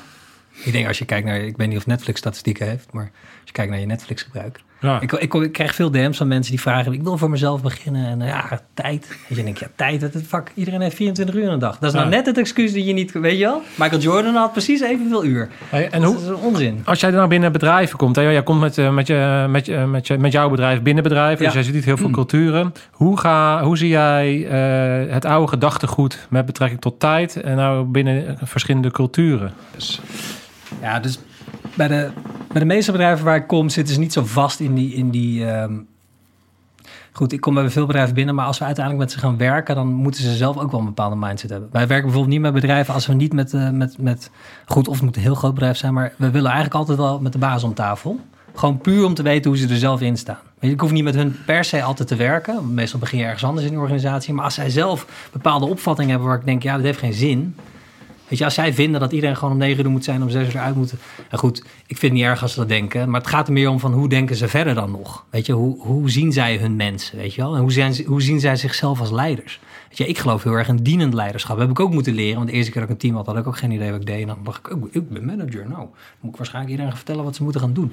Ja, dat is, het kan. nou, maar ja, goed, ik ben er wel achter dat dat niet de beste manier is om er te komen. Dus je wil wel met hun op tafel van, ja, wat zijn hun uh, overtuigingen als het gaat om werk. En, en als, daar, als daar een klik zit, en, uh, um, en we hebben ook even goed verteld van, joh, als we dit, meestal de grotere cultuurtrajecten, komen we uiteindelijk ook bij hun aankloppen en dan zeggen, ja, uh, jullie zijn leiders, jullie hebben voorbeeldgedrag, dus jullie moeten waarschijnlijk zelf ook iets aan jezelf gaan veranderen. En als ze daar, vatbaar, als ze daar open voor staan, dan gaan we aan de slag. Ja. En uh, ja, sommige bedrijven kom je binnen en dan voel je het al. En dan uh, heb je één gesprek en dan zeg je... ja, ik denk niet dat wij het beste in elkaar naar boven gaan halen. Dan uh, laat je het gewoon gaan. Nee, dus je moet, je moet het gevoel hebben dat daar een bepaalde uh, mindset is die open staat voor groei. Ja, ze en, moeten. En, en, suggesties en. Ja, ze moeten willen, ja. ja. ja. ik heb ook wel. Ik heb, ik heb, ik bedoel, ik heb wel eens met bedrijven gewerkt. Uh, ja, waarvan de leider gewoon heel goed was in zichzelf presenteren. En ik dacht, oh ja, hij gelooft er ook echt in. Maar elke keer als puntje bij paaltje kwam en hij zelf uh, aan, de, aan de slag moest met zichzelf. Ja, dat is sowieso voor iedereen altijd lastig. Gedragsverandering is natuurlijk eigenlijk wat je op grote schaal probeert te doen in die cultuurtrajecten. Ja is nooit echt leuk als je je eigen moet onderzoeken en dan even moet kijken naar dingen waar je ook niet zo goed in bent. Nee. Maar uh, ja, hij had wel gewoon uh, uh, de, de, de, talk, zeg maar. maar je didn't do the walk, zeg maar. Ja, dus dat, ja, op een gegeven moment loopt het dan toch vast. Want ja, weet je, dan kun je wel een beetje vooruitkomen. Maar ja, iedereen kijkt toch naar de leider. En ze doen niet wat je zegt, ze doen wat jij doet. Ja. En ja, allemaal van die uh, clichés en one-liners. Maar ja, het, het, is wel wat het is. Ja. Dus ik probeer steeds beter van tevoren te bepalen... is dit nou een bedrijf waar we echt impact gaan maken? Want ook dat... Kijk, ik wil minder werken. Ik wil uiteindelijk alleen nog maar werken met, met, met mensen die ik echt tof vind. Groep mensen die echt toffe dingen doen. Weet je, we hebben dus nu uh, Erasmus Medisch Centrum. Weet je, die doen toffe dingen. Of VU Medisch Centrum is ook een klant. Die, die doen onderzoek naar Alzheimer en MS. Die mensen wil ik wel helpen. En ik, en ik heb ook techbedrijven die mooie dingen doen. Het hoeft, niet, het hoeft niet gelijk de wereld te verbeteren zijn. Maar ik werk liever niet met bedrijven die alleen maar bezig zijn met meer geld verdienen. En uh, ja, goed, een bank of zo, daar heb ik gewoon niet zoveel mee, weet je wel. Dus ik denk, ja, die, die, groep mensen die alleen maar nog meer bonussen en nog meer geld en nog meer... Ja, ik ga daar niet zoveel in realiseren. Want ik heb ook daarin natuurlijk wel mijn eigen visie op uh, wat een goede cultuur is. Hij is altijd anders en hij moet je strategie ondersteunen. Dus hij zal nooit hetzelfde zijn. Er is niet één goede versie van een cultuur. Maar er zijn een paar, wel een paar randvoorwaarden. Noem eens wat, uh, randvoorwaarden. Nou, dat je als leider snapt dat je ook dienend bent. En dat je, dat je mensen niet gewoon een uh, uh, another resource zijn, weet je wel. Dat je die je inzet. Ja. Dat je, ja, nou dan komt het weer aan op een mindset en een eigen norm en waarde, ja. Is dat niet bepalend? Uh, eigenlijk alles bepalend? De manier waarop uh, de leiding uh, zit in een bepaalde strategie? Ja. En dan ook met name persoonlijk, als persoon? Ja, of het alles bepalend is, dat weet ik niet. Maar ze hebben, zij kunnen de cultuur, ja, ze kunnen de cultuur wel maken of breken eigenlijk. Ze kunnen, ze, nee, ze kunnen hem niet maken, ze kunnen hem breken. Dus een leider die wil heel vaak een cultuur maken, maar dat, dat kan niet, want je doet het met een groep mensen en iedereen heeft zijn aandeel erin. Maar ze kunnen hem zeker wel ja, breken in de vorm van uh, ja, wat, wat zij zeggen of wat zij doen. Wat zijn een beetje de ergste dingen die jij leiders ziet doen? Kan je daar eens wat uh, voorbeelden van bedenken of zo? Of dingen die je hebt gezien of die je uh, verbaast? Of waarvan je ziet van ja, dat, dat is dus echt iets, echt een killer voor je cultuur of zo? Ja, ik had laatst een sessie waarbij die manager zei, ja, nee, en die, die, ging helemaal met ons mee. En ja, ik heb ook dat boek gelezen en dat onderzoek gezien. En het gaat er natuurlijk om dat je luistert. En, uh, en het team zat erbij. En ondertussen had hij al drie keer mensen afgehaakt, eh, afgekapt, weet je wel. Was hij niet aan het luisteren naar zijn team. En nee, ja, weet je, dus... En, en totaal bijvoorbeeld geen ruimte geven voor de rest van de teamleden om, om keuzes te maken. Altijd zelf als eerste gaan en daarmee de stempel drukken. En ik denk, ja, het is natuurlijk ook gewoon een bepaald stukje bewustzijn bij jezelf. Soms mist dat wel. Ja, ja wat is wel interessant. Wij, hebben dus ook de scherpschutterstraining. Ja. En daarin uh, doen we een DISC-formule, hebben we omgebouwd naar ons eigen SF-model. Dus oh, we, doen een vragenlijst en dan kom je uit als teamleader, appointment, uh, navigator, medic of operator. Dus dat ah, zijn de verschillende modellen. En we hadden laatst hadden wij dus uh, een, een, directeur van een bank toevallig. En ehm, die kwam uit als, uh, als uh. Nee, nee, nee, als uh, pointman. pointman. En pointman is de jonge gretige gast die voor, voor wil met het schild, bam, rammen, dingen uitvoeren en, en, enthousiasmeren en gaan. Wat natuurlijk in de game heel erg, of, of in, in, in een arrestatieteamachtige setting heel nodig is. En ook binnen een bedrijf heb je dat soort mensen nodig. Maar als je die als leider neerzet, dus als teamleader, dan ga je natuurlijk allerlei dingen missen. Want je wil liever zelf uit, uh, uitvoeren dan dat je andere mensen uh, dingen laat doen en ja. uh, de ruimte geeft om. Dus toen, door, de, door, door, dat hij die vragenlijst heeft ingevuld, volgens heeft gevoeld hoe het was. Hem, hem, dat hij zag van, nou, ik ben teamleader, maar ik zit zo uit mijn rol en ik ga zo steeds in mijn eigen valkuilen van ja. dingen zelf doen. Ja. En ik loop daardoor over mensen heen. Dat hij toen echt voelde van, ja, shit. of ik zit niet op mijn plek en ik moet een andere rol gaan doen. Of Ehm, ik moet dusdanig bewust worden van mijn gedrag dat ik, dat ik mezelf daarin dus beteugel in bepaalde situaties en andere mensen uh, het podium kan geven en ruimte kan geven. Ja. Dus, dus het is super interessant natuurlijk om te kijken naar wie, wie zit er dan op bepaalde plekken. Want een ondernemer kan natuurlijk iemand zijn die totaal geen uh, mensen kan aansturen. Nee. nee en dan kijk ik naar mezelf. Ik, ik, heb, ik, ja, nou ja, hij begint te lachen. Ja, want ik, ik, ik zou dan een specialist moeten zijn in mensen aansturen. Ik heb onder de meest extreme omstandigheden natuurlijk mensen moeten aansturen. En ik ben daar ook in opgeleid. Ja. Maar dat betekent niet dat ik uh, binnen het course manier zoals ik daar, de, daar ook succesvol in. Maar dat betekent niet dat ik, als ik uh, nu mijn eigen bedrijf opzet, dat ik daar altijd succesvol in ben. Want mijn manier van leiding geven, die sluit niet altijd aan als je bijvoorbeeld uh, met medics werkt. Dus dat zijn mensen die meer op het gevoel zitten, meer op harmonie, meer op samen. Ja, als het ding moet geregeld worden, dan ga ik dwars, dwars door het midden en door de muur heen. En, ja. en dan heb, hou ik geen rekening met gevoelens. En allemaal, weet je, dus, dus iedere, iedere leider, waar je ook vandaan komt, heeft zijn beperkingen. En of jij van nature een teamleader bent, wat ik wel ben, Um, uh, dat, dat, dat is belangrijk om te weten als je leider bent. Maar het is ook belangrijk om te weten als je geen uh, teamleader bent, maar jij bent een medic en je moet in één keer een bedrijf gaan aansturen. Ja, dan, dan, dan moet je bewust zijn van wie jij bent en welke rol je hebt. Ja, en wie er in je team zit. En wie er in je team zit. Want, want, ik denk 9 van de 10 keer komt het niet aan op intentie. Bij al die mensen die ik tegenkom, al die leiders, is die intentie is goed. Ja. Weet je, 9 van de 10 keer is het gewoon, ik wil iets tofs hier maken en zo. Maar het is een stukje zelfkennis wat dan soms ontbreekt. Of, of ja, nou, eigenlijk toch wel vaak dat. Weet je, ook die pointman die dan gewoon rammen knallen en dan de hele visionair. En dan, maar ondertussen is iedereen allemaal afgehaakt. Weet je wel? Omdat die denkt, ja, als ik het één keer roep, dan snapt iedereen het. Ja. Je, dat is ook zo'n mooi onderzoek van. Dan hebben ze managers gevraagd in hoeverre denk je dat uh, iedereen hier in het bedrijf de doelen en uh, visie en missie kan op, uh, op, optreunen. Weet je wel? Dat is 62 procent. Weet je? Dan vraag je het de mensen, is maar 2 procent die het echt weet. En dat is gewoon, ik zeg dan ook vaak tegen leiders in die cultuurtraject van de boodschap, weet je, als je denkt dat je echt lekker communiceert, ik als iemand gaat zeggen, ja, ik ben echt goed te communiceren, doe maar keer drie. Want weet je, als, dan gaan ze op het podium staan, staan er 60 mensen, de hele bedrijf bij elkaar en dan roepen ze iets over de visie, missie. Hè? Nou, hoeveel vragen krijg je dan? Nou, meestal nul, soms één. Maar het is gewoon helemaal niet veilig met 60 man om een vraag te stellen. En er staat altijd eentje op zijn telefoon. En Jaapje was ziek. Dus je moet dat, dat verhaal wat je daar vertelde op de bühne... moet je niet de week erop weer op de bühne doen... maar je moet het in een andere vorm weer vertellen. In de vorm van een kleiner verhaal. Of je moet continu die boodschap verkondigen... van wat zijn we nou eigenlijk met deze groep mensen aan het doen? Waar willen we nou heen? Hoe denken we daar te komen? En wat is nou je aandeel daarin? En dat is waar veel managers er ook weinig tijd voor nemen. Dat is wel grappig wat jij nu vertelt. Want dan heb je, als je naar jou als persoon kijkt, dan heb je natuurlijk je marketingachtergrond. Je hebt je interesse in mensen en in, in, cultuur. En, want, want, dit is dan eigenlijk een soort marketingtrucje wat je dan in, een, in een cultuur, in een, binnen, binnen een bedrijf gebruikt. Dat ja. is de, de herhalen van de story, boodschap. Storytelling. storytelling ja, ja. Er was één iemand die, die... Er zijn heel veel mooie voorbeelden. Want de CEO van Starbucks is daar echt super goed in geweest. Hij is nu afgetreden, Howard Schultz. Hij, al, hij was al een tijdje eerder weg van Starbucks. En toen hij terugkwam, ging het aandeel van Starbucks met 26% omhoog. Omdat hij zo'n goede leider is. En vaak zeggen leiders tegen mij van... Ja, Jorg, maar dat is leuk. Maar ik heb daar helemaal geen tijd voor om op de werkvloer te gaan lopen... en mensen verhalen te vertellen en te vragen hoe het gaat. En dan geef ik altijd hem als voorbeeld. Want hij was de CEO van Starbucks. Nou, die hebben duizenden vestigingen over de hele wereld. En um, hij bezocht op zijn hoge tijdagen 25 vestigingen per week. En dan niet bij allemaal, maar dan kwam hij soms wel eens binnen, deed hij een schort om, ging er gewoon naast die medewerker staan. En natuurlijk, je zou kunnen zeggen die Amerikanen met een PR-machine en draaide vast ergens een kamer. Maar hij deed het consequent. Dus ik geloof niet dat het echt een truc is, maar dat hij daar echt intrinsiek in geloofde. Dan ging hij daar staan, dan kwam er een klant binnen. Nou, wat wil jij? Een tall grande frappuccino, weet ik veel wat, wat ze allemaal bestellen. En dan ging hij dat maken en ondertussen ging hij je verhaal vertellen over hoe ze dingen bij Starbucks doen. En dat is wat veel bedrijven hebben. Ik, ik, werk veel met waarden. Dus we beginnen vaak in een cultuurtrek met wat is er nu? Het gaat er goed, wat gaat niet goed? En dan gaan we naar de tweede stap. Wat is nou de cultuur die je wil hebben, die je strategie ondersteunt? Dan kom je toch vaak, als je dat wilt documenteren, op waarden. En wat heel veel mensen doen, heel veel bedrijven, dan stoppen ze daar en dan sturen ze een mail rond. Dit zijn onze nieuwe waarden. En dan maken ze mooie posters en hangt het op de muur. Maar niemand leeft het. Nee. En daar begint het echte werk. Maar moet je dat niet om, omdraaien? Dus moet je niet uh, investeren in de mensen en dan uiteindelijk uh, mensen sturen naar een bepaalde strategie of naar een bepaalde visie waar iedereen achter staat en, en wat iedereen bekend is. En dat je dan eens na een aantal jaren kijkt van wat zijn onze waarden nou eigenlijk?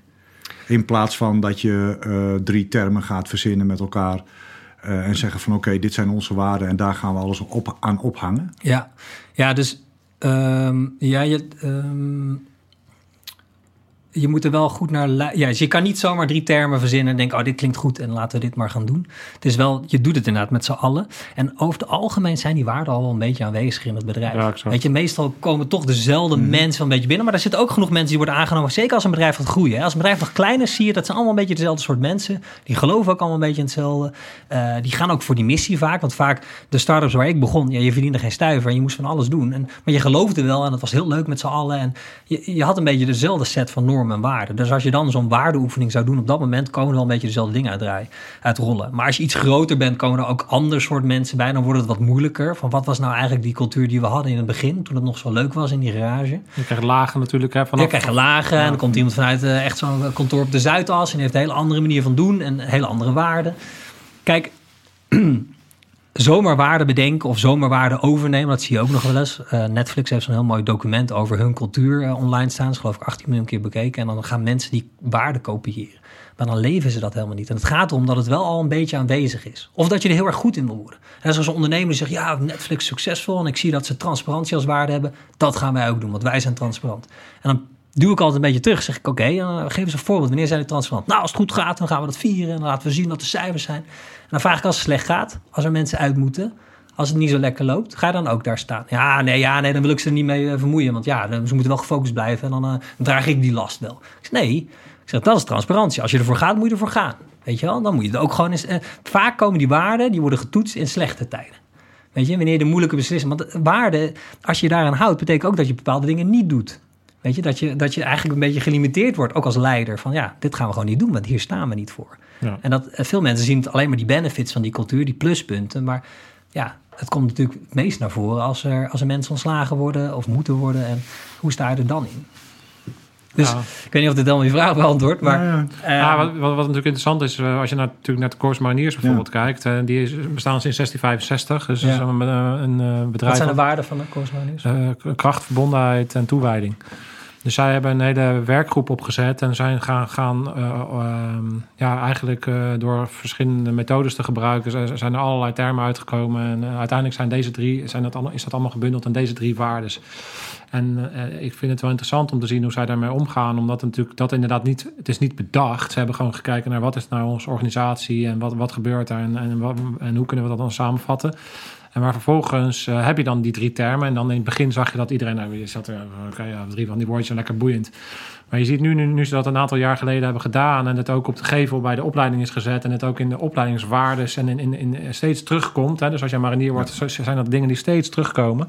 En alleen al het feit dat wij hier zitten met, met twee oude mariniers, uh, weet ik, ik ben al vijf jaar weg zit ik hier nog steeds uh, te pretenderen van ik ben uh, ik heb bij de mariniers gezeten en ik heb een paar wapens op de en ik, ik, zit met, met heel veel mariniers aan tafel en we hebben het weet je als je het hebt over verbondenheid en op het moment dat er een marinier overlijdt dat, dat we dat gesprek aangaan en dat we daar bij, bij, bij de begrafenis aanwezig zijn uh, al, die, al die kleine dingetjes, weet je, de verbondenheid is er dus echt. Ja. En natuurlijk kan het ook wel eens voorkomen dat mariniers zoiets hebben, kernwaarde verbondenheid. En toen ik dit had, toen was er niemand en ja. Defensie heeft me laten vallen. Dus het kan ook tegen. Er zijn altijd uitzonderingen, denk ik. Ja. Maar, maar je ziet wel dat. Ik heb wel het idee dat de manier waarop zij dat hebben gedaan wel, uh, wel sterk is. Dus, dus je, je, kan ook, denk ik, heel lastig. Uh, of je hebt een beetje track record nodig, denk ik, om te gaan kijken van uh, binnen een bedrijf. Wat zijn dan kernwaarden? En ik denk dat je moet oppassen om te veel kernwaarden te doen van hoe je zou willen zijn. Of, of, zie je dat anders? Ik denk dat het goed is om te kijken van wat zijn we? Wie zijn we echt van, van, van, van, binnen? Want hetzelfde als je, nou, je, je kan ook voor jezelf kernwaarden bepalen. Ik heb ook zeven kernwaarden voor mezelf. en ik weet wat ze zijn. Want ik heb er onderzoek naar gedaan. Want dat geeft je ook, ook richting. Ja. Van wat, wat past wel bij mij en wat past niet bij mij. En, en, en het, als je het hebt over zelfkennis dan kan je dat op de persoon toepassen. En in, in een bedrijf, in een cultuur, is, zijn die kernwaarden die geven ook, dat zijn ankerpunten, zeg maar. Ook, ook, ook in strategische momenten kan het richting geven in gaan we links of rechts af. Uh, of moeten we dit wel of niet doen? Dat is precies wat jij zegt ook. Van, ja, ja, je gewoon een kompas. Je, ja, je, je kompas. Ja. maak je, want dat is het ook. Hè? Cultuur is gewoon. Wanneer zie je cultuur nou het meest naar voren komen? Um, is wat iemand gaat doen als de baas er niet is. En die moet een beslissing nemen die misschien normaal de baas maakt. En die baas zit in het vliegtuig naar Australië. En hij moet vandaag die beslissing nemen. Waar valt hij dan op terug? Dan valt hij terug op zijn of haar ervaring. In combinatie met de ongeschreven regels. Hoe doen we hier dingen? En dat is die cultuur. En dat is hoe die beslissing dan wordt genomen. En misschien wordt er wel helemaal geen beslissing genomen, want de cultuur is daar dat, uh, ja, dat die mensen helemaal geen beslissing mogen nemen. Ja, ja, ja en, en kijk, als het om die waarde gaat, ik denk um, als je met als je een groep die bij elkaar al een tijdje bij elkaar is, dan komen de bepaalde waarden makkelijker uitrollen. Maar uh, Airbnb is bijvoorbeeld gestart met uh, twee man en toen zijn ze gelijk gaan nadenken over waarden. Okay. En toen hebben ze gezegd, ook een van onze waarden is, uh, ik weet hem niet exact, maar het heeft te maken met design en dat er een bepaalde ervaring uit moet komen rollen, omdat je eigenlijk twee wildvreemden met elkaar koppelt en de een verhuurt zijn huis aan de ander en, en ze zien elkaar misschien niet eens. Uh, we moeten zorgen dat er een hoge mate van vertrouwen is. En wij geloven erin dat we dat kunnen doen door een bepaalde experience neer te zetten. Als je die app gebruikt, dat het moeiteloos en vlekkeloos verloopt. Ja. En dan ontstaat er vertrouwen. En als er spelfout in zit en die app die kapt ermee in het midden dat je je huis erop zet, dan heb je misschien ook niet meer het vertrouwen dat er al normaal iemand in komt. Ja. Weet je, dus zij zijn begonnen aan het begin met die, met, uh, zij zijn begonnen met die waarden. Dus dat kan wel. Ja, dat kan wel. En je moet ook niet uh, de hele bedrijf laten bepalen. Dat doen wij ook nooit. We maken gewoon een klein groepje van een cultuurteam. Oh ja. Want dan kom je weer op het Nederlandse model van consensus. En dan moet iedereen het weer met elkaar eens zijn. Als iemand er niet mee eens is, dan gaat hij weer niet. Daar gaat het niet om. En ik denk dat je twee typen waarden hebt. Je hebt waarden die je nu al bent en die je nog meer wil doen, zeg maar, die je nog meer wil leven. Mhm. En je hebt waarden die je misschien wel een beetje hebt of doet, maar die zou eigenlijk nog veel meer. Nou ja, ja, ja dus aspirerende waarden. Dus dat kan wel. maar goed, je moet niet. Uh, nou, kijk, als je kijkt naar de 50 grootste banken ter wereld, wat denk jij wat denken jullie dat de meest genoemde kernwaarde is? Ja, betrouwbaarheid of zo. Ja. En dit was, toen ze dit onderzoek deden, was uh, net, voor de, of net na de grote crisis in 2009. Ja. Wat denk je dat ze toen riepen over zichzelf? Ja. Uh, uh, ja, dan was waarschijnlijk geen. Ja, dan ging ze waarschijnlijk nog steeds betrouwbaarheid zeggen, maar daar komt het niet over. Nee, van, de vijf, van de 50 grootste banken ter wereld zijn er 35 die destijds, toen de crisis gewoon al gaande was en dat er gewoon echt, gewoon echt shit hit fan, ja. hadden ze integriteit. integriteit 35, ja, integriteit. En als je kijkt, als je een consument nu op straat dat vraagt, weet je wel, van hoe hebben de banken zich gedragen de afgelopen tien jaar, er is er niemand die zegt. Ik zeg niet dat allemaal slechte mensen zijn, maar van integriteit is niet de waarde die het meest werd genoemd. Want dat gedrag was er toch niet echt. Nee. En dan kies je dus als bedrijf, of als in, uh, ja, je kiest gewoon een waarde die helemaal niet bij jou past. Maar omdat de buurman hem heeft, moeten wij ook iets. Ja. En integriteit klinkt wel lekker. Dan wordt het gewoon een grote PR-show. En dan ben je eigenlijk screwed. Kun je beter geen waarde hebben. Want zodra je die aan je muur hangt, dan word je er ook aan gehouden. Ja. Weet je? En heel veel bedrijven hebben die dingen aan de muur. En dan werken er drie weken en denk je, ja, het is toch iets anders. Ja. Ik denk dat je bank heel succesvol bent als je zegt: luister, wij maken gewoon zoveel mogelijk geld voor onze klanten. Dat is onze missie. En wij denken dat we dat op deze manier kunnen doen. Het hoeft niet per se op een hele kwalijke manier te zijn, maar dat je gewoon eerlijk bent. Ja, wij geloven gewoon hierin. Uber had dat ook een tijdje en daardoor is er natuurlijk ook heel veel gedoe geweest. Maar zij zeiden, een van hun waarden destijds was toe-stepping, zoals ze het noemen. Hè? Je moet niet bang zijn om gewoon op elkaar stenen te staan. Als jij denkt dat beter kan, moet je er gewoon vol tegenin gaan. En dan moet je niet uh, politiek en zo. Nee man, we moeten gaan uh, rammen knallen. En hebben ze ook gedaan. Dat is een hele assertieve of bijna agressieve manier van. En dat is ook een heel groot onderdeel van de succes geweest. Weet je, ze gingen gewoon in elk land in Europa gewoon beginnen. En dan later hoorden ze wel wat mocht van de gemeente. Ja. En dan hadden ze een, een batterij aan advocaten die ze naar binnen ja, maar, en, en, en wat is dan het succes? Ja, goed. Financieel en inderdaad marktaandeel. Maar als je kijkt naar hoe het is om daar in die tijd te werken ja, dat ligt een beetje aan of je vrouw of man was. Maar als je vrouw was, dan ontstond er wel een cultuur waar je niet, ja, waar je eh, al heel snel een plafond had of waar je heel veel seksisme mee te maken krijgt. Kijk, ik ben niet, uh, ik zeg, er is geen uh, unieke cultuur die voor iedereen geldt. Hè. Op dat moment heeft het hun heel erg geholpen. Maar jij stelt terecht de vraag, ja, wat is dan succes? Ja, financieel en marktaandeel. Maar uiteindelijk is het wel, is die gozer die het heeft opgericht, is eruit gezet en is er behoorlijk veel gedoe geweest. omdat het gewoon vanuit ja, vanuit de normen en waarden zeg maar, van de samenleving. Ja, ja, gewoon, ja. bepaalde dingen klopt op een gegeven moment gewoon niet meer. Nee. Dat ging echt een nou, beetje scheef. Ik las, het laatste hoorde ik ook iets van, uh, voor mij Jeff uh, Bezos, die heeft dan ook een, uh, die, pretendeert dus dat, dat je met nieuwe ideeën moet kunnen komen. Ja. En die heeft dat dusdanig goed gemaakt dat als jij als leidinggevende op een, iemand schiet een idee in en jij zegt er nee op, dan moet je twee keer pagina's schrijven waarom jij dat geen goed idee vindt. Ja, ja dat is super mooi. Ja, dus dat, dat, die hebben ook een waarde ook heel erg. Een van wat, wat ik ben, daar met mijn punt daarbij is, is dat je hebt waarde. En vervolgens uh, ben ik benieuwd, je hebt natuurlijk ook tools uh, binnen de processen dan, om, te gaan, om ook bepaalde waarden dan daadwerkelijk ook tot leven te komen. Dit is natuurlijk dan een tool die wordt gehangen aan het feit van, ja, wij, wij pretenderen dus bijvoorbeeld uh, vooruitstrevend te zijn of innovatief. Ja, en hoe uitzicht dat dan? Ja, nou, nou, bijvoorbeeld doordat wij dus gewoon ja. idee, goede ideeën graag voorrang geven. Ja. Ja, die tools, dat is wanneer het harde werk begint, zeg maar, voor ons. Want die normen, waarden en eh, heel veel, je hebt heel veel consultiegroepen die gaan kijken wat is je huidige cultuur. En dan gaan ze analyse doen en dan de cultuur die je nodig hebt. Dan hebben ze een gap-analyse en dan je nieuwe waarden en dan succes.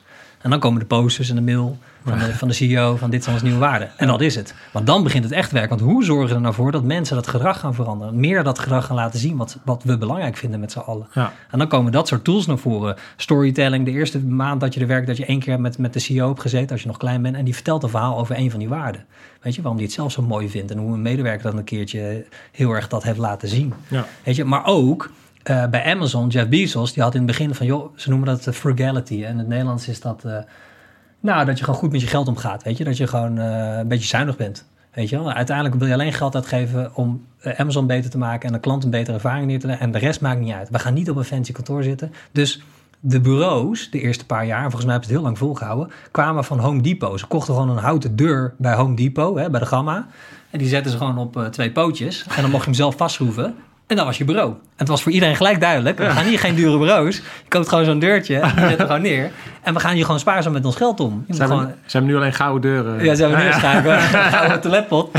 Maar, uh, nou, maar goed. Uh, ik bedoel, uh, de tweede man, als je het zo mag zeggen. De CTO van Amazon is een Nederlander, Werner Vogels. En die, die kennen wij. bij, toen ik bij NextWeb werkte, ik ken hem gewoon. En ik sprak hem wel eens. En hij nou, ik zie hem, ik volg hem op Instagram maar ik, en ik kom nog wel eens tegen. Hij is elke dag wel in een ander land. Maar hij vloog dus tot aan drie jaar geleden economy. Iedereen vloog daar economy. Van, ja, maakt niet uit als jij VP whatever bent. Je vliegt gewoon economy. Ga niet business class vliegen. Hoezo? Dat geld kunnen we uitgeven aan een verbetering voor onze klant. Ja. dus, dus, dus, dat is wel, ze geloven er echt in. En dan leef je het echt. Ja, ja. ja dan heb je, ja. Dat is gaaf. Hey, wat, um, als jij dan uh, hebt over cultuur, want jij komt natuurlijk binnen omdat er iets speelt. Hè? Jij, meestal zal daar iets spelen op basis van, van cultuur of iets dergelijks. Uh, je komt binnen met je bedrijf. kan jij eens iets vertellen over bijvoorbeeld een resultaat wat je hebt gezien, wat je een keer bereikt hebt en waarvan je denkt van ja, daar ben ik echt trots op. En, en bizar dat dat dan zo kan lopen met een, met een team of met een bedrijf. kan je eens een voorbeeld bedenken wat een cultuurshift mogelijk is binnen een bedrijf? Ja, dus de mooiste dingen gebeuren als wij alweer weg zijn. Want het kost gewoon, het kost, ja, het kost gewoon echt tijd. soms kan er gewoon een jaar of twee overheen gaan. Zijn wij al lang weg. Want ons idee is dat we samenwerken met het cultuurteam. En dat wij eigenlijk al onze kennis en kunnen eh, geven aan dat team. En dat wij eruit kunnen. En dat we weer kunnen, door kunnen naar de volgende klant. En dat zij zelf kunnen blijven doorbouwen. En dat het gewoon steeds beter wordt. Mhm. Maar er is er eentje wat ik nu zie gebeuren, wat ik wel vet vind, is, is Vuurmedisch Centrum was een van mijn eerste klanten. Uh, daar heb ik behoorlijk bij gebluft, want uh, ja, ik had een voorstel gestuurd, zeg kun je dit, kun je dat? Ja, dat kan ik wel. Toen in kop, toen dacht ik, uh, oké, iets beloven wat ik volgens mij... Ja, ik, ik, ehm, ik heb nooit de academische studie gedaan. Ik weet niet hoe het is met die werkdruk daar en als je daarnaast moet promoveren en onderzoek. En ik snap dat niet zo goed. Dus ik heb er iemand bijgetrokken die nu mijn partner is in het bedrijf. En daar gingen we aan de slag. En zij hebben de afdeling anatomie en neurowetenschap aan het VU Medisch Centrum doen onderzoek naar Alzheimer, MS, uh, al die ziektes. Um, en die wilde een, een, een, een, meer familiair gevoel. Die wilde ook meer teamgedrag. Dus je wilde ook meer dat mensen elkaar gingen helpen. En aan de basis zat het bij die mensen er allemaal wel in. Maar een van de grootste blokkades was, uh, zoals we het mooi kan noemen, performance metrics. Waar word je nou op afgerekend? En iedereen hielp elkaar, maar als het echt druk werd, dan was dat het eerste wat je liet vallen. Want je werd uiteindelijk in de academische wereld nog steeds alleen afgerekend op hoeveel publicaties jij doet. Dus hoeveel dingen, hoeveel, hè, hoeveel, hoeveel publicaties je hebt in van die medische tijdschriften, dat is heel belangrijk. Uh, en hoeveel grants je binnenhaalt, hoeveel geld je binnenhaalt. Maar niet hoe vaak je iemand anders hebt geholpen. Daar word je niet op afgerekend of beloond. Nee. Dus ja, als het echt druk wordt, dan ga je wel voor hetgeen waar je uiteindelijk einde van de rit of uh, één keer per jaar natuurlijk op wordt beloond of afgerekend. En dat, dat is best lastig, want uh, het is onderdeel van een veel groter systeem, de academische wereld, waar dat dus gewoon geldt. Dus dat kun jij, kunnen wij, ook met die 70 mensen, niet zomaar veranderen. Maar wat ik wel heel gaaf vind, is de leider van die afdeling, Jeroen Geurts. Um, die is steeds meer in de media nu aan het komen met hij is eigenlijk aan het pushen dat er steeds meer, ik geloof dat ze nu een test aan het draaien zijn bij het VU, met juist wel uh, uh, meten hoe vaak andere mensen uh, worden geholpen. En wij ze hebben daar met z'n allen een experiment op gemaakt. Dat we bijvoorbeeld via een enquête uit gingen vragen: oké, welke mensen heb je nou echt geholpen de laatste drie maanden? En als je die elke keer drie maanden weer uitvraagt, komen er bepaalde type mensen steeds naar boven. Die misschien wel helemaal niet goed scoren op hoeveel publicaties en hoeveel. Hè, maar die wel iedereen helpen. En die eigenlijk ervoor zorgen dat het hele team beter wordt. Als zij er gewoon simpelweg zijn. Omdat ze er elke keer wel zeggen: ja, kom je wel even helpen. Hoe gaat dat daar? Weet je wel? Dat zijn dingen die uh, heel veel organisaties niet worden gemeten. En hoe, hoe heb je dat dan, uh, wat heb je gedaan om dat aan te passen? Nou, we, zijn met, we werken dus met een cultuurteam. We zijn gaan kijken, oké, wat zijn nou de, waar kunnen we nou invloed op uitoefenen die ook wel een beetje impact heeft. Niet alles kunnen we beïnvloeden. Um, en we zijn begonnen met het experiment dat we dus mensen, eh, als je het even simpel zegt, in het zonnetje zet. Van die op deze afdeling echt anderen heel goed helpen. En die eigenlijk nooit die credits krijgen. Ja. Uh, zodat je, ja, als, je, als mensen in het zonnetje worden gezet, denken anderen, oh, Hè, als de, ah, Jeroen, dat is echt een hele talentvolle man. Uh, die, zit in, ja, die, die, is leider van die afdeling van de VU, maar hij is ook nog directeur bij ZonMW. Uh, uh, noem het maar op.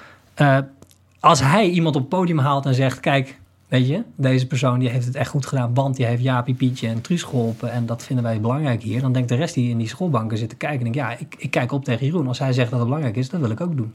Dus vanzelf gaan steeds meer mensen dat doen. En nou goed, het is iets kleins. Hè. We werken vaak, uiteindelijk als je die cultuur gaat implementeren, werk ik heel veel. En wij, zo, zo werken wij met experimenten. we gaan gewoon iets proberen voor zes weken. En als dat niet werkt, gaan we weer wat anders doen.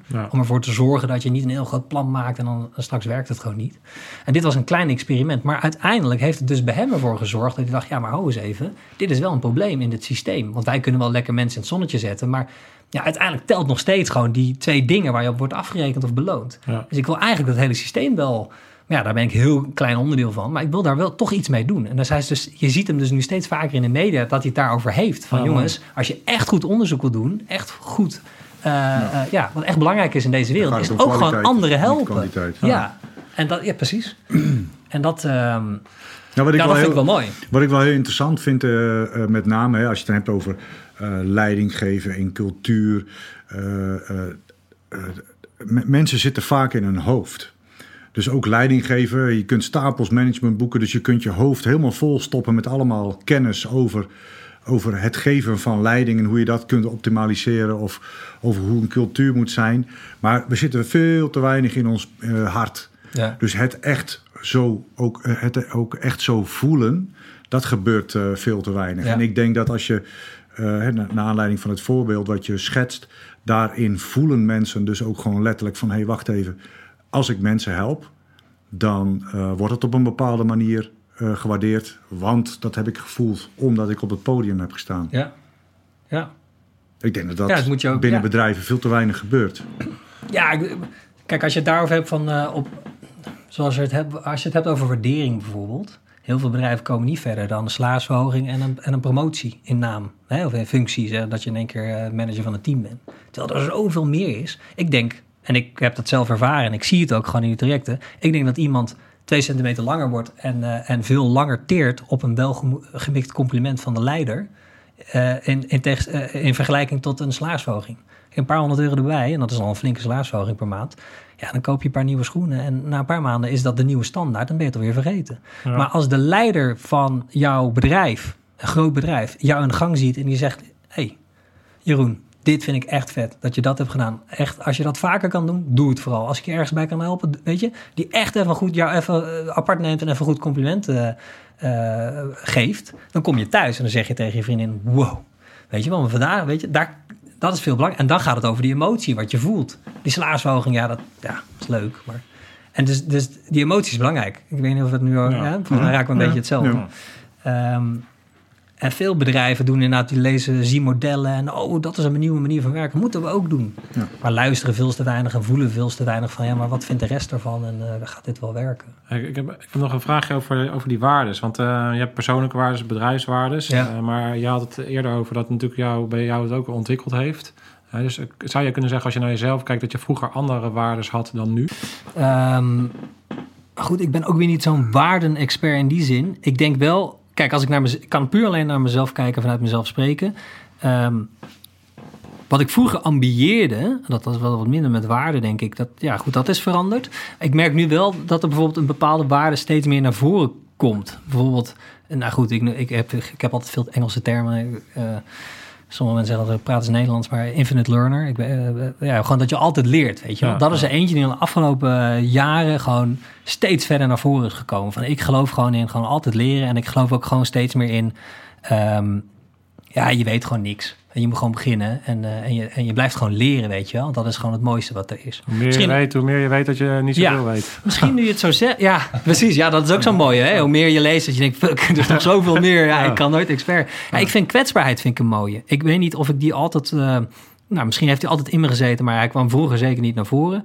Uh, of niet genoeg, denk ik. En nu zit ik er echt volop. Weet je, ik geloof gewoon dat je vanuit kwetsbaarheid... dat dat gewoon zelfs een wapen kan zijn, in, in een positieve zin.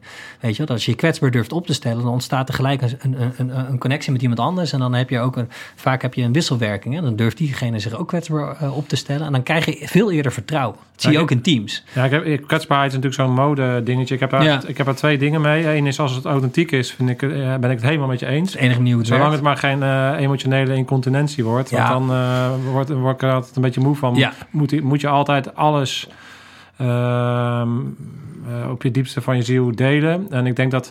Uh, maar mooi dat dit gelijk jouw zeg maar kwetsbaarheid is het gelijk gewoon diep gaan en bijna gaan huilen hier. nee, ja, ja, ja, rammen met je kadaver. Ja, rammen met je kadaver, ja. ja. nee, ja, maar goed, ja, ja dus, dus dat, dat, daar heb je moeite mee. Ja, maar dat is dan meer mijn ding. Maar, maar, nee, maar met, met kwetsbaarheid bedoel ik bijvoorbeeld ook in teams als je ziet, als je kijkt naar de best presterende teams op aarde, je hebt zo'n juwelenbende, de Pink Panthers uit Oostblok. Mhm. En je hebt uh, Pixar, die de mooiste films maken, het meest succesvolle filmbedrijf ter wereld uh, uh, in de geschiedenis van film. Want ze hebben maar 21 films uitgebracht en 15 daarvan zijn gewoon echt, zoals dat in Amerika mooi noemen, box office hits. Is ook Jobs toch ook? Ja, ja.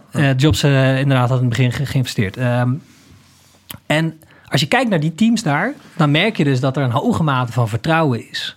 En dat ze uh, en, en, een manier om vertrouwen te bouwen. Je hebt meerdere manieren. Of je zet mensen bij elkaar en je wacht zes jaar.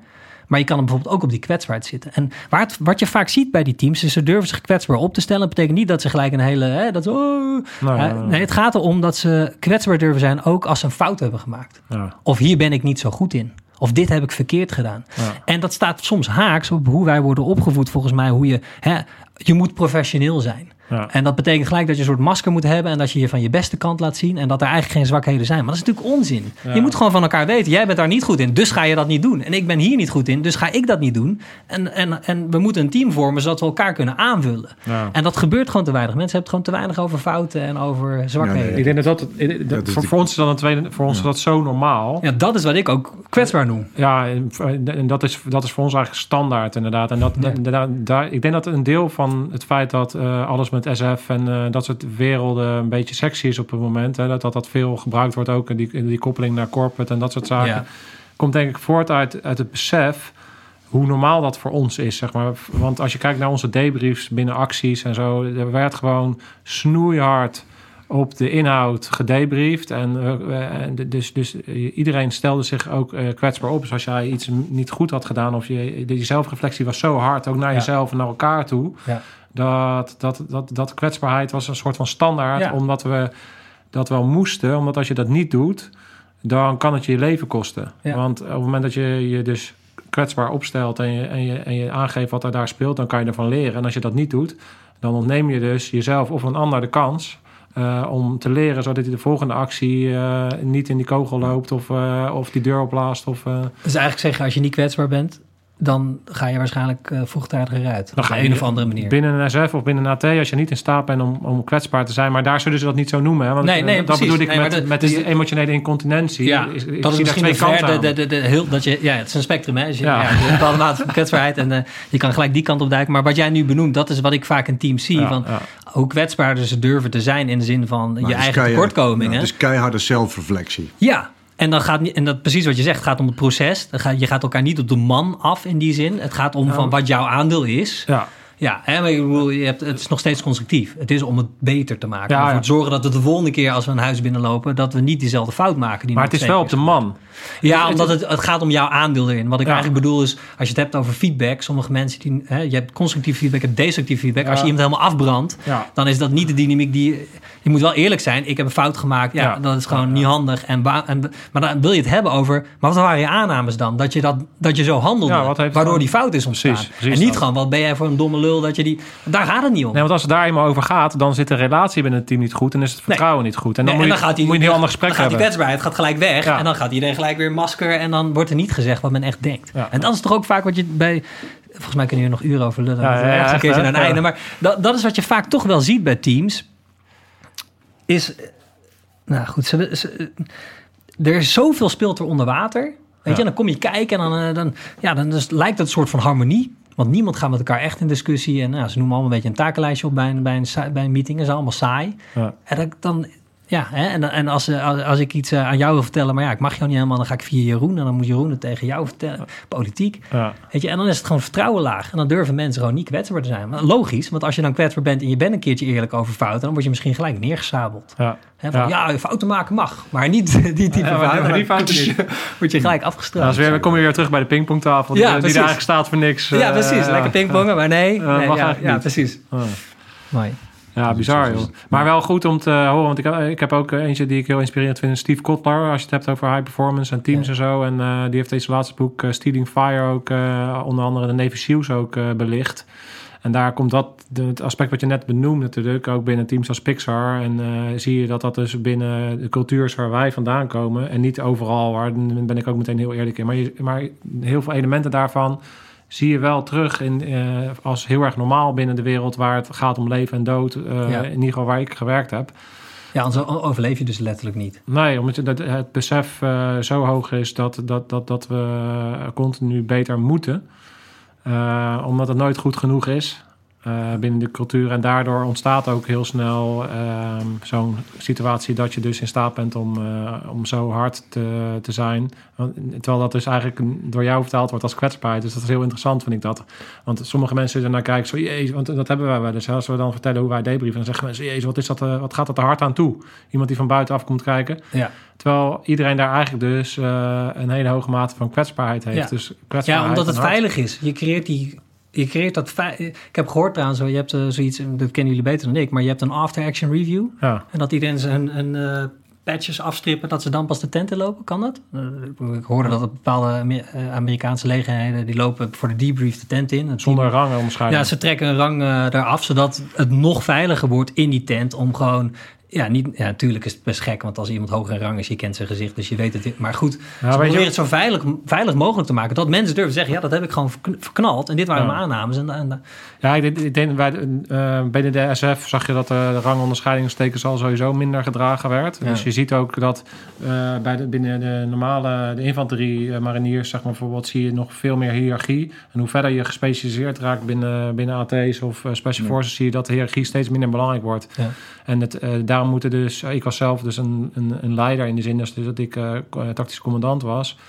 En dan ga je er niet meer mee wegkomen van dat je op je strepen gaat staan binnen zo'n club. Dat werkt gewoon niet. Zeg maar. Je kan niet, niet op dat niveau uh, leiding geven als jij uh, gewend bent om op, op je strepen te gaan staan. Nee.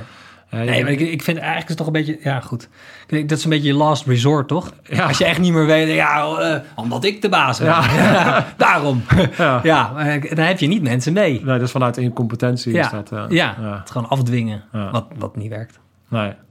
Nou, dus uh, ja, er zijn natuurlijk wel situaties denkbaar waarbij je wel uh, waarbij je moet zeg, uh, soms dingen dusdanig keuzes moet maken. Maar dan is er dus, dan moet er dus vertrouwen zijn dat, dat op dat moment zij zeggen van ja, maar nu weten we ja, dat jij hij, die rol, jij, hij jij, moet, ja, jij, jij called hem en ik luister gewoon. Ja, ja dat ja. is vaak ook on the job waarin er geen tijd meer is om over dingen na te denken. Precies. Dan moet je gewoon in een split second moet er uh, uh, gehandeld worden. Ja. En, uh, en als, dat, als dat een bepaalde vorm van coördinatie nodig heeft, dan gebeurt dat door ja. die. En iedereen weet dat. Ja, en iedereen vertrouwt die persoon. En achteraf, na, na, na, de klus, ga je het dus over hebben of dat misschien een volgende keer nog beter kan. Of beter moet, of whatever. Ja.